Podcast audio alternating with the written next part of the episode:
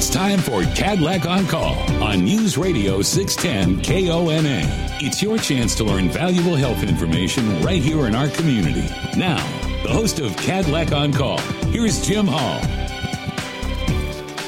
Good evening, friends. Welcome to Kadlec on Call, presented by Kadlec Foundation. And tonight we're here to talk about the latest relative to COVID 19. And as we move through the month of April and head toward warmer temperatures, uh, we're continuing to see and pay attention to a couple of things how the prevalence of COVID 19 in our community and region and the prevalence of getting vaccinated as well. So, uh, tonight we're going to cover both areas. And later in our program, we're going to talk about urgent cares here in the Tri Cities and when you should seek care in an urgent care center as opposed to going to the emergency department. And so, a lot of ground to cover as we uh, come to you as we head toward the end of the month of April.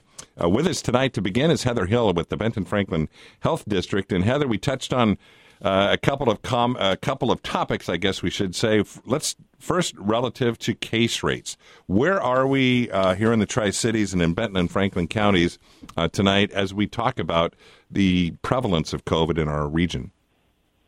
Sure, I'd be glad to, Jim. Um, you know, we've been kind of looking very closely at the data, especially over the last couple of weeks. both Benton and Franklin County are in phase three we know that that will be reevaluated on May 3rd. And so we're looking very closely at our data to see if it's going to hold steady, that will maintain us in phase three, or is there a concern that it could be going the wrong direction and one or both counties ending up being pushed back a phase? And right now in Benton County, we're at about 155 cases per 100,000 over 14 days and we need to be below that 200. So, you know, Benton County looks like it's in pretty good shape. Franklin County is certainly one area of concern, and it has been through this this whole COVID outbreak situation, and, and they're still teetering at that 188 or so per 100,000 over the last 14 days. So it, it could definitely, um, if data continues to go the wrong direction, could push them into a a precarious situation. And we also look at our our test site, the CBC West testing site that is continuing to operate seven days a week. And that we get a lot of good information out of there as far as people testing, how many are testing, and what's the positivity rate out of there. And that also has us just a little bit concerned because it is uh, the right now it's running at just over 11% of the tests run at that site are testing positive. And that's a little bit of an increase over some other, you know, recent data where it was right at about nine. So it was heading down, kind of plateaued down. And unfortunately, the last couple of days, we're starting to see it uh, go back up. But again, like we've said all along, is don't look at just one or two days. We really need to look at that trend to to see what's happening, and it takes several several days in a row, more than just a day here or there, to really get whether we're trending up or or down. But just the last couple of days, kind of as we expected after the holiday, the, the spring break, we expected that there would be a blip up in our positives, and, and that certainly seems to be happening. With the you, you touched on the testing that's happening out at over on Argent uh, near Columbia Basin College. Talk a little bit about, if you would, are the numbers that we're seeing are they more younger population? Is that are you able to identify uh, where these where these current cases are? Uh, what age group is being impacted the most? You know, there's all across the board as far as ages that are going in and getting tested and testing positive, but we certainly are seeing that that younger population as an area of concern, you know, 30s, 40s, 50s, even in their 20s, um, that we're certainly getting a little bit concerned about just what what is happening. We also tend to look around the community and see what's happening as far as behaviors and activities. And as people have felt the freedom to be out and about, the weather's good, people are min- mingling and, and spending time together. We've also, you know, anecdotally noticed that masking is becoming less and less. We're hearing that from the community who calls us and talks to us about it. We've also done a, another, um, you know, observational study to see what is happening happening in our community regarding masks, and we'll probably have some interesting data out of that at some time in the near future. But um, you know, as we moved into more activities, unfortunately, we've seen people not continue with consistent masking like they really need to. And again, it, it takes all of those mitigation efforts used all at the same time to make sure that we stop the spread of COVID. We're heading into the summer.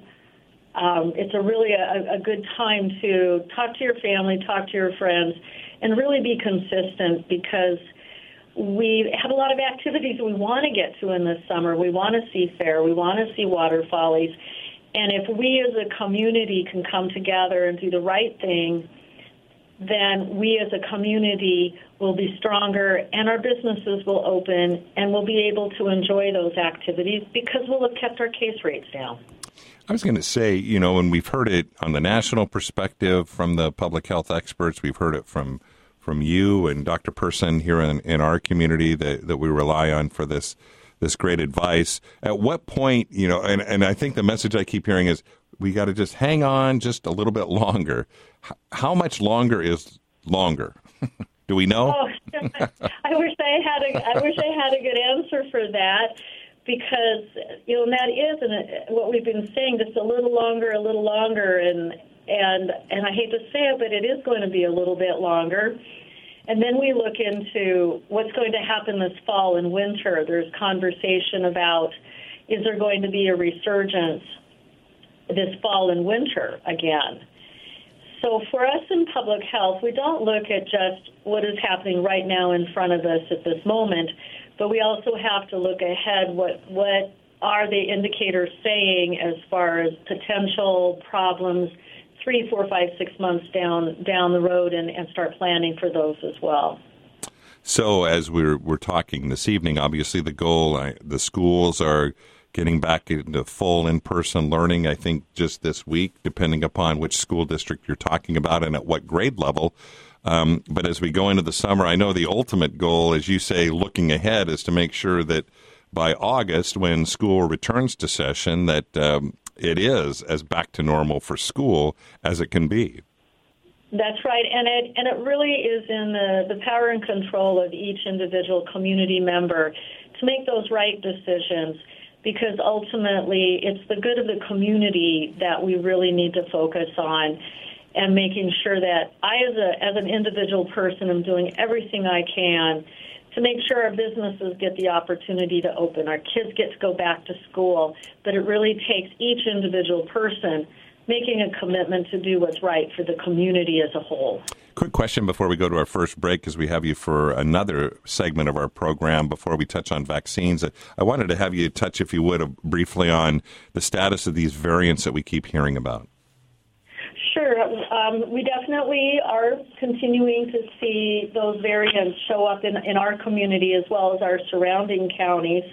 Right now in Washington state, we're looking at about eight or nine different variants. And in um, Benton County, we have seen certainly um, a number of them. We've seen four variants of concern in Benton and Franklin County, excuse me, four variants of concern show up and three different variants of interest. And that's in a number of people. So our, our number of variants cropping up in our community is certainly increasing. And that is something that we're definitely keeping an eye on and watching very, very closely. Have to take our first break of the evening, but uh, when we come back, we're going to switch from variants to another V word, vaccines, and what we can all be doing and where we can go get those if we have not had the opportunity to do so. We'll do that right after this. You're listening to Kadlec on Call on 610 KONA. This program is not a substitute for direct consultation with your own healthcare provider. Always consult your healthcare provider for your specific condition, especially if you have or suspect you may have a medical problem. Now back to Kadlec on Call. Here again, Jim Hall. Welcome back to the program. We're visiting with Heather Hill with the Benton Franklin Health District. And Heather, let's get into, if we could, a little bit about uh, where things stand with the vaccines in our community. I know more and more um, people are eligible uh, to get the vaccine, and I, contrary to what it was like three months ago, uh, the vaccine is very readily available. So, is it the case now where the, the move needs to be, if people that haven't gotten it need to really consider if they're on the fence that they should get it? It's a, a really good time to get vaccinated if you haven't already. Remember, we've opened it up to anybody 16 and older all across the state. There is plenty of vaccine available. A number of locations are doing them. And again, like I said earlier, vaccines don't. Um, they're not the only tool we have in our toolkit, but it is one of the absolute most important tools, not only to stop the regular COVID spread, but even some of these variants. We know how important it is to get vaccinated to help slow down even that variant strains from swirling around in our community.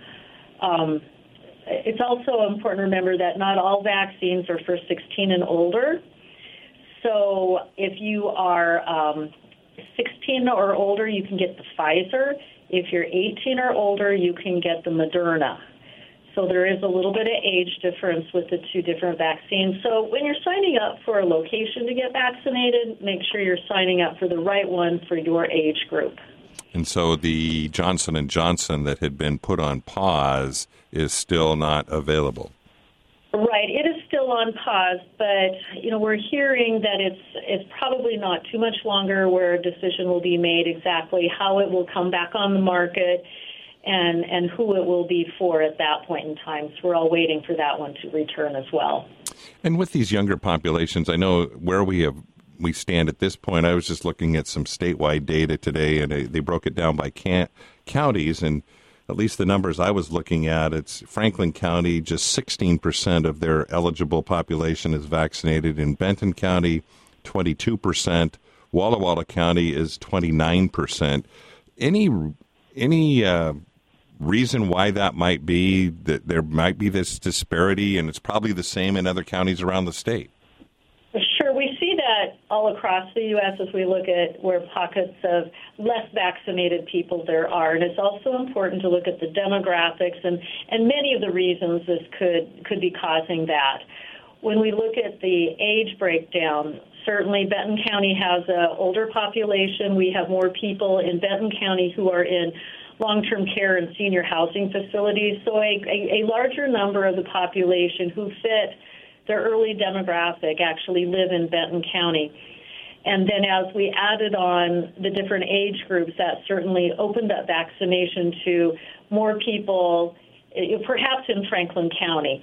So we're, we're certainly hoping to see Franklin County catch up now that it is open to anybody 16 and older. But wasn't Franklin County kind of not to pick on them, but it seemed they've always kind of been lagging with these numbers uh, throughout since the vaccine has become available. yeah, and and we do see that community to community, and there seems to be a little bit of a lag in in Franklin County as as far as um, getting vaccinated or or when we start looking at our data for case rate. Uh, Franklin County always has had a higher case rate per 100,000 when you compare it to Benton County. So where are we? I, you know, the as is the I know nationally there's there's public information campaigns being launched using sports celebrities, acting celebrities, and people of all different cultures and backgrounds who people might be influenced by to get the vaccine, who may be hesitant to do so. Um, and and I know that the, the same is happening here in the Tri Cities. If you're on the fence listening to this program tonight, what would your advice be on how they can get the answers to help them make a decision, hopefully, to get the vaccine? You know, we know that people do listen to their medical provider. So if you have a medical provider, ask their thoughts, their opinions about getting vaccinated go to some well-respected websites, not not Dr. Facebook, but go to the well-respected ones: um, CDC, National Institute for Health, uh, World Health Organization, Mayo Clinic, Cleveland Clinic, University of Washington. Department of Health, there are lots of really good websites that have science based information that can help you make your decision. But I think it's also important, um, you know, to talk to trusted friends and acquaintances who are knowledgeable about vaccines, how they work, what they do, what they don't do and and talk to those trusted people in your life. Again, make sure that they come from a knowledge-based background and they might be able to offer some suggestions as far as feeling a little more comfortable. Perhaps why did you get vaccinated? And if you hear from a friend why they got vaccinated, it can help you make decisions too. So as as we sit here tonight, you know, when people call into your office about the vaccine and and maybe share, what are you hearing from people when they call about why they don't want to get vaccinated? Um, you know, a lot of people don't call here to tell us they don't want to get vaccinated. Honestly, most people are calling us wondering where to get vaccinated, how to get their homebound loved one vaccinated. Um, those types of questions, or are you going to be offering it to agriculture workers, or when are you going to come to the schools and, and, and vaccinate? So we're still hearing a lot of interest out there from people wanting to get vaccinated, wanting to make sure that we are uh, doing everything we can to a- access those especially hard to reach populations, such as the homeless, people who don't live in a permanent location, um, our ag workers move around quite a bit. And, and I'm happy to say that we are getting a lot of things put in place right now to actually vaccinate those populations. We have um, three teams that are coming together who will be going out to the different more difficult to reach venues, such as the agricultural venues, and start doing what we call pop up clinics out there. There will be a scheduled time. They will go out where the farmer has asked them or the employer has asked them to be, and then they will meet with the employees at that location and get them vaccinated, and then return at the appropriate time later to get that second vaccine in. I harken back to the question I asked earlier, a little bit facetiously, about just wait a little bit longer. But relative to the vaccine, this wait a, bit, a little bit longer before we can get even more opening and more normal in our lifestyle is again, is it, you know, we we kept hearing, oh, get to this herd immunity. So the importance to me would just be okay if you want to resume more normal life, the more people that are vaccinated are going to be more protected and bringing down the incidence of COVID. Right, and we know that uh, if you are fully vaccinated and it's been at least two weeks since you got your last vaccine, if it was a series, then gathering with a, a group of, of other vaccinated friends is certainly a much safer thing to do. So that's another really good reason to get vaccinated is so that you can meet with your vaccinated friends and family face to face without that mask on when you are it's just you and your small group. So we are making progress. We are, and we have to keep looking at that progress. Otherwise, it's it's kind of easy to lose hope and and get frustrated and concerned, but we have to look at those baby steps that we are making and some of those giant steps that we're making. When I look at the huge numbers of people out at the fairgrounds that are getting vaccinated every day, I mean, there are days they're pushing up to almost 2,000 people. That is huge and that's wonderful, and that tells us no, there are a lot of people here in the Tri Cities who are taking this seriously they know that them getting vaccinated is, is going to make our community stronger. And so I guess until more of us get vaccinated, uh, you know, we've learned to endure masks and maybe take a lessons from our school-aged kids who are used to wearing masks in school. Yeah, our school-age kids are doing a very good job of wearing masks, and if our kids can do it, I think us adults can do it too. And maybe just a final 15, 20 second uh, comment, if you would, Heather, of where we stand tonight. I mean, the vaccine is here and uh, we're, we're, we are making progress, but again, patience is a virtue. Patience, patience, and, and honestly, just keep doing those things. Uh, just consistently do them a little bit longer. I'm, I'm worried about that May 3rd date, so just stick it out a little longer. And by May 3rd, she had mentioned that the numbers uh, will be reevaluated at the state level on uh, either rolling back phase openings or going to the next phase. Heather Hill with the Benton Franklin Health District, thanks so much for your time. And again, if you need any location information on where you can get vaccinated, go to bfhd.wa.gov. They have all the information and all the links to locations that are offering the COVID 19 vaccine. Back with more of Kadlec on Call right after this.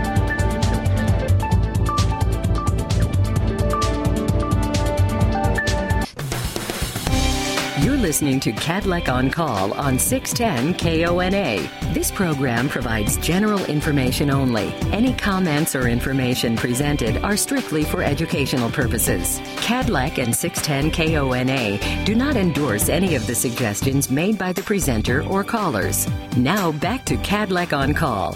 Once again, Jim Hall.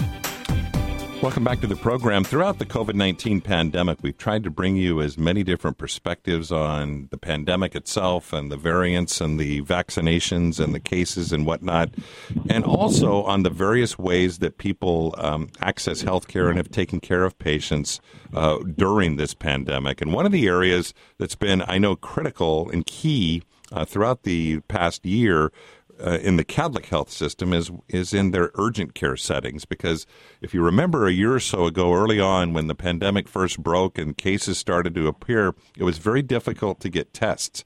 And so when people were suspected to have COVID-19 oftentimes they were uh, until they got a test result they had to be presumed that they were COVID. So I know urgent cares within the Kadlec system were utilized uh, a great deal in helping uh, trying to take care and diagnose these people. And so tonight we have uh, with us Paul Shoemaker, who's a nurse practitioner with Kadlec Urgent Care. And and Paul, I, I, I it's been all COVID all the time. It seems like on this program the last year. So I, I, I, guess we begin there. What has it been like from your perspective and your teams within the urgent care settings uh, dealing with the, the pandemic over the past 12 months? Well, Jim, first off, I want to let you know that it's a pleasure to uh, visit with you this evening.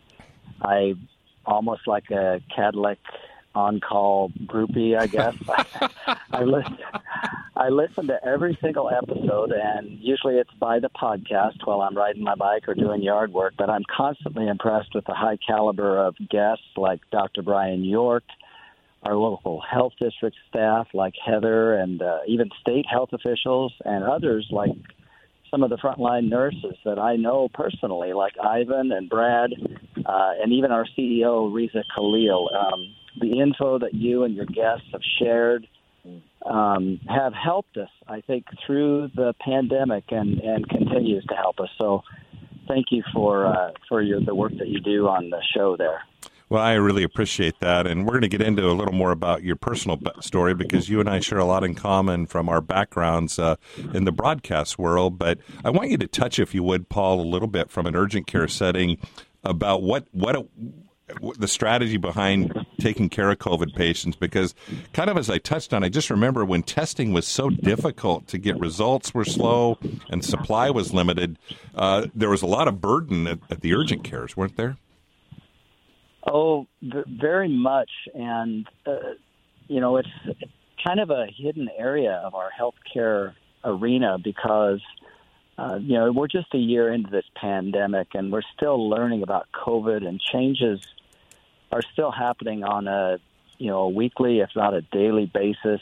And throughout this period, people have been very frightened and concerned and worried about even going to see a healthcare provider because they're worried about getting exposed or or um, getting sick from being around other people. But at the urgent care, we have been open every single day, seven days a week, 8 a.m. to 8 p.m. throughout this. And there have been so many uh, uh, clinics and providers that have not had that access available for their patients. So we've been there. And of course, we've been testing for COVID and we've had many positives. We've been treating to try to help people get through COVID. Some of the people that are uh, more ill than others sometimes need to go to the hospital. We've had to make r- referrals. Um, and then we do so much education with the patients just to try to help them understand what's going on. So it has been a challenge. Uh, it has been hard and difficult, and uh, quite a strain along the way. Um, but of course, other diseases, illnesses, injuries don't stop because of COVID. So we've been there for those uh, problems and issues as well. Well, and it was interesting as as the the pandemic unfolded. A lot of the care that was provided went virtual via telehealth, which is a wonderful technology. But because of that, did that increase the in person? care that was that popped up at the urgent cares because people, you know, maybe they didn't want to utilize a telehealth visit or they couldn't get into their provider? Yes, it, it, certainly did, and we had to slow down as well, as people were just afraid. Uh, is just the best way to put it. But there are certain things that need to be seen in person, and uh, telehealth has worked out wonderfully for many of our providers to allow them to still remain in contact with their patients. But in a lot of cases, they can't see the patients because of their symptoms that are suspicious for maybe COVID, maybe not, but but they can't risk uh, exposing to other people in the clinic. So we have the the blessing and the opportunity to see those patients and to to team up with the the primary care uh, providers uh, just to help people when they do need to see somebody in person, and it's our pleasure to be able to do that. And we are grateful that uh, the patients trust us to provide that care for them. And if you aren't aware, Kadlec has two urgent care locations. They're probably centrally located in the Tri Cities that you can find. They're both on Clearwater. Uh, one of them is uh, in central Kennewick near the Winco over on Clearwater. And the second Kadlec urgent care is located out uh, also on Clearwater, where Steptoe and Clearwater come together, and where Kennewick and Richland um, connect. And so, and both of those, as Paul mentioned, are open 8 a.m. to 8 p.m. seven days a week. And and and maybe if you would, before we have to take a break, Paul, uh, the question I want to get back to, in COVID or otherwise, when should people come to urgent care as opposed to going to an emergency department? Well, it's you know we've got a list of things that we would rather have people go to the emergency department, but there are certain things that are requiring more emergent attention. And some of the key things are like chest pain uh, that is serious. Uh, we, and we can't necessarily classify what's serious and what's not. So that's often a emergency department or a 911 call. Any kind of stroke type symptoms, of course, uh, facial droop, uh, difficulty walking, difficulty talking.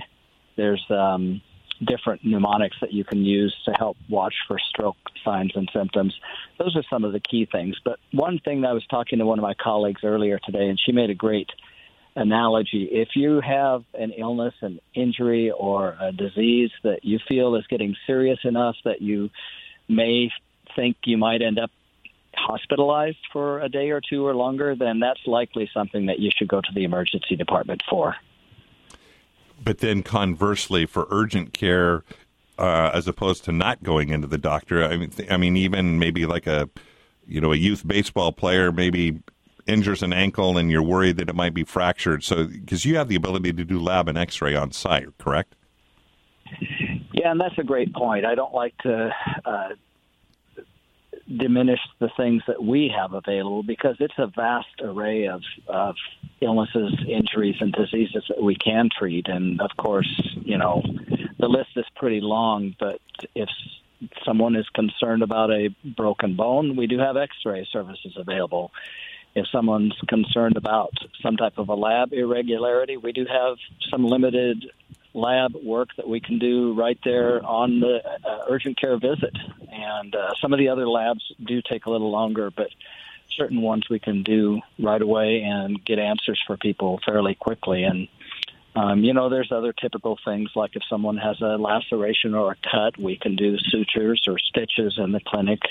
Um, urinary tract infections, upper respiratory infections, um, ear problems, uh, sexually transmitted infections.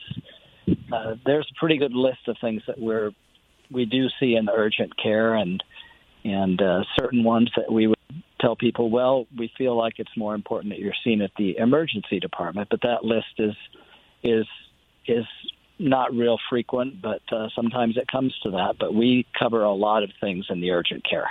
We're visiting with Paul Shoemaker, a nurse practitioner with Kadlec Urgent Care, and he's been educating us on the importance of when to go to the emergency room as opposed to seeking care in an urgent care, or if it can wait to uh, when you can get into your family practice physician. When we come back, though, we're going to visit more with Paul, a little bit more on his personal story on what led him to become a nurse practitioner, and we'll do that right after this. You're listening to Kadlec on Call on 610 KONA. This program is not a substitute for direct consultation with your own healthcare provider. Always consult your healthcare provider for your specific condition, especially if you have or suspect you may have a medical problem. Now back to Kadlec on Call. Here again, Jim Hall.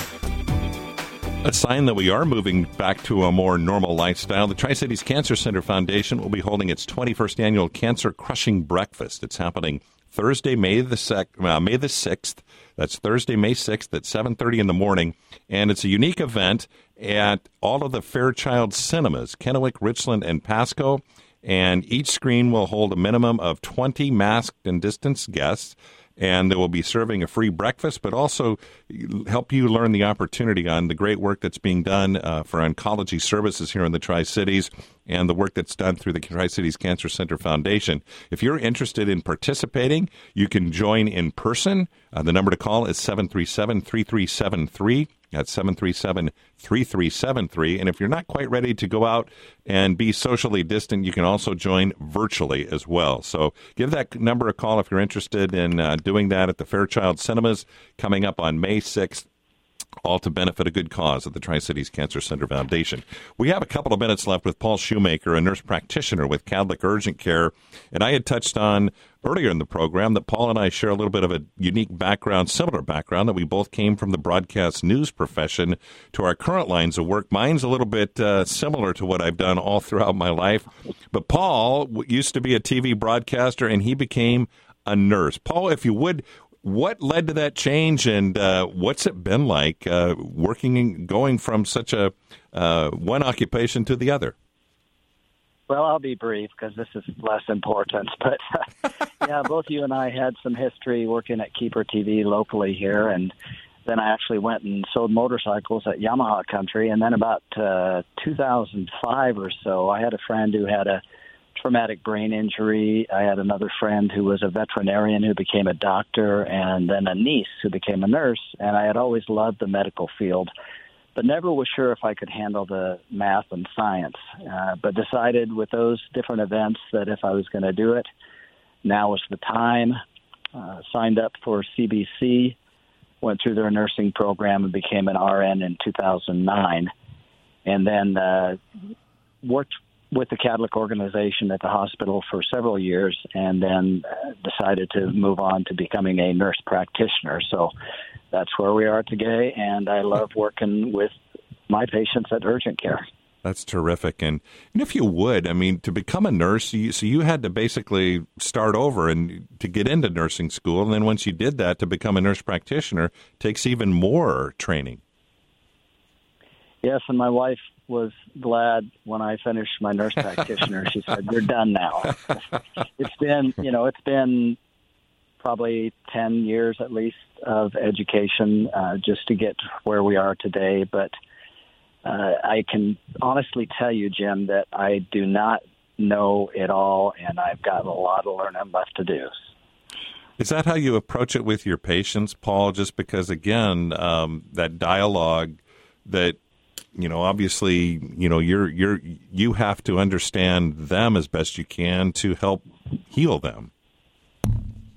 Well sometimes i don't know the answer to the questions or the problems that my patients are having and i readily uh, admit that. And we work together the patient and myself and we try to uncover what's going on and, and help them uh, have better health. And sometimes that involves lifestyle changes, which can be difficult. Other times it can involve tests, medications, and other treatments. But we work together. Uh, the patients and the providers at urgent care work together to come up with a plan that's going to be number one helpful to them, and number two one which they're comfortable with. Now, you'd mentioned before you went to the urgent care setting as a nurse practitioner, you worked in the hospital setting. Were you in a variety of different nursing units during that part of your career? Yes, I had the pleasure of starting on the med surg unit in uh, my my beginning back in 2009, and and that was a great foundation, which is what I wanted. I wanted broad experience and then I branched out into what's called the resource team, which covers lots of different units in the hospital. And I spent a lot of time in the intensive care unit, on the cardiac floor, and other units, which was a great opportunity to learn a lot of different areas of the medical field. So in that case, you could show up uh, for work and wherever the need was greatest. So one day you could be in the ICU, the next day you could be on med surg or in the ER. well, it was always a, a surprise when I got there in the morning, and and it was fine. I loved working wherever wherever the need was was the most. But uh, it was it was kind of fun going in each day and and asking, okay, where do you where do you need me today? Well, we have just a minute or so, but, I wanted to have you talk about a little bit about the you know the, the fact that you've been doing this this journey you've been on in the healthcare world maybe start maybe a general comment about what it's been like for you this past year during this pandemic, and then maybe branch out to a larger comment about you know. Uh, you seem very satisfied with the career choice that you're currently in. Well, I appreciate that, and I, I would be remiss if I didn't spend a few seconds to pay a tribute to all of the urgent care staff every single one of them, from the uh, medical assistants to the nurses to the lab and x-ray staff, our front office staff, our managers, our medical directors. Because during the pandemic, many providers and clinics have been limited as far as their access, but the urgent care has been open every day, 8 a.m. to 8 p.m. throughout this very difficult time. And it has been hard and it has been taxing on uh, each one of us in the urgent care. And we'll, but we will continue uh, and still be there available to to help our patients. And I just have to pay that tribute to them. Well, I, I just want to thank you for making that career choice because I think it's people like you and and and it's made my work so so gratifying this past year in in trying to convey information and help people understand what it's been like on the front lines of this pandemic, whether it's in an urgent care, whether it's in an emergency department, whether it's people trying to source PPE so the gowns and the masks are available for the staff. It takes a team, doesn't it, Paul? Oh, it does. And I, I, I want to make sure that, that your listeners are aware that right now our, we have the two urgent cares at Winco on Clearwater and then out at Steptoe, but the, the Winco clinic is seeing all patients now not just respiratory patients, which we were kind of limiting during uh, the the height of COVID, but all patients. We're seeing them there, and um, you know, we are open for appointments and walk-ins. They can go to kadlec.org and sign up for appointments, but we are also are taking walk-ins at both clinics. So um, we just want to make sure that that people know that we're there when they need us. We know that illness, disease, and injuries don't stop because of COVID, and and uh, and it's always we, we count it as a blessing to be able to help people out. Paul Shoemaker, urgent care nurse practitioner with Kadlec. Paul, thanks for so much of your time. Continue great success, and thank all the team out at all of the urgent cares. And thank you for listening tonight. We'll be back again next week with another edition of Kadlec on Call.